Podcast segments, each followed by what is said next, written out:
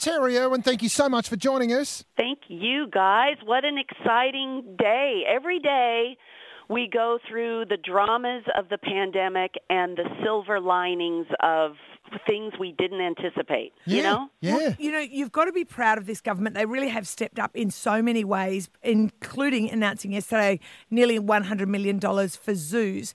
Can I ask you off the bat, how much does it cost to feed the animals at Australia Zoo every week? Well, just for food, medicine, and care for 1,200 animals, you're looking at about $28,000 a week. Oh but then there's all the other costs, like the reptiles need to be heated. The crocodiles have heated and filtered ponds. And then with JobKeeper, it certainly helped, but we had 504 staff, and not all of them were eligible for JobKeeper. So juggling all the staff that have to provide the care, we've got 165 staff now that come in regularly to care for the animals. So there's a lot of numbers, and considering when I came here in 1992 there were two staff. The world is a weird and different place, but there's dramas for small business because Yes. they're so vulnerable, like the smaller zoos, and there's dramas for bigger businesses just because there's more zeros, you know. Yeah, yeah, for sure. Look, I'm really happy to hear that the crocs are going to get fed because there's nothing worse than a hungry croc. Uh, It's especially, probably important. especially inside a zoo when they can smell prey. You know what I mean? So this this is a very good thing. I um I don't don't crocs sometimes like if they're in a bad mood. Like sometimes if um Steve uh, caught a croc and brought it to the zoo, didn't it go like nine months in a bad mood without eating? I would have just gone, oh well, you can go without eating.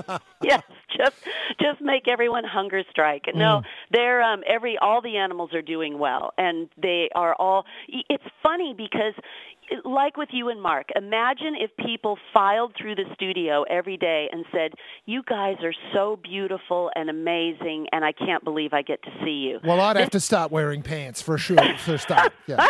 but this is what people do with our animals every day, and I know they're missing it. You know, the koalas climb down to go visit the keepers, and I know that they're really missing it. But we're excited that this this is just another step to ensuring we're all here when this is over, and that we can support our community. Because stop and think, all all the money we spend is the knock-on effect with we buy local. So everyone that sells produce and meat and the medicines and then everything else for example you know saturday we're so excited with the relaxation of some of the the pandemic regulations, we're actually able to go to retail stores for non-essential things. And so we're opening up on Saturday our uh, retail at the front of the zoo and we'll have some takeaway comfort food. You know, frozen food you can take home to your your family or if your parents still are in in self-isolation, take home to them, that sort of thing. Yeah. And so Saturday is a big day. Restricted hours, we're not going to open till 11, but while the zoo's not open, you can shop for Mother's Day, so that's kind of exciting. Yeah, Yeah, that's, that's- great, it's Terry. just- so happy to hear that. It getting looks like there's a bit of a light at the end of the tunnel going on with this COVID crisis. And look, we we were absolutely so excited to be invited to Bindi's wedding a couple of weeks back, and then it all just fell apart. But it was beautiful to see Bindi and Chandler get together and be married uh, in in you know in this crazy situation. So please pass on our congratulations, will you? I will, and and you know, it's the silver lining in that story is that we were prepared for you coming to the wedding. so when we didn't have a reception, we actually had enough wine to give away to all of our staff. so they were pretty happy that you didn't make it. That's my wine. Yeah, she's talking to you, Caroline. well, Terry, thank you so much for your time this morning. Uh, look, I'm, I'm, I know you're still working on my rhino ride idea, and I was going to pitch you this morning too if you were still in a bit of trouble for, uh, you know, maybe adopt a rhino kind of idea where we can take a rhino home, feed it, pat it, love it until the zoo opens again.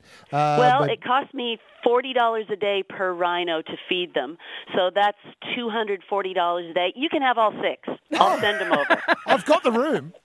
Okay, great. I'm in. All right, great, awesome. No, we're done. That's a deal. That is a He's legally. going to have to borrow some trailers. If anyone's got some trailers Yeah. for later I today. need, I need a, probably a box trailer. I've got a four-wheel Yeah. drive, but I'll need a box trailer. All right. Yeah, Ter- awesome. Terry, thank you so much. Thanks, guys. Hang in there.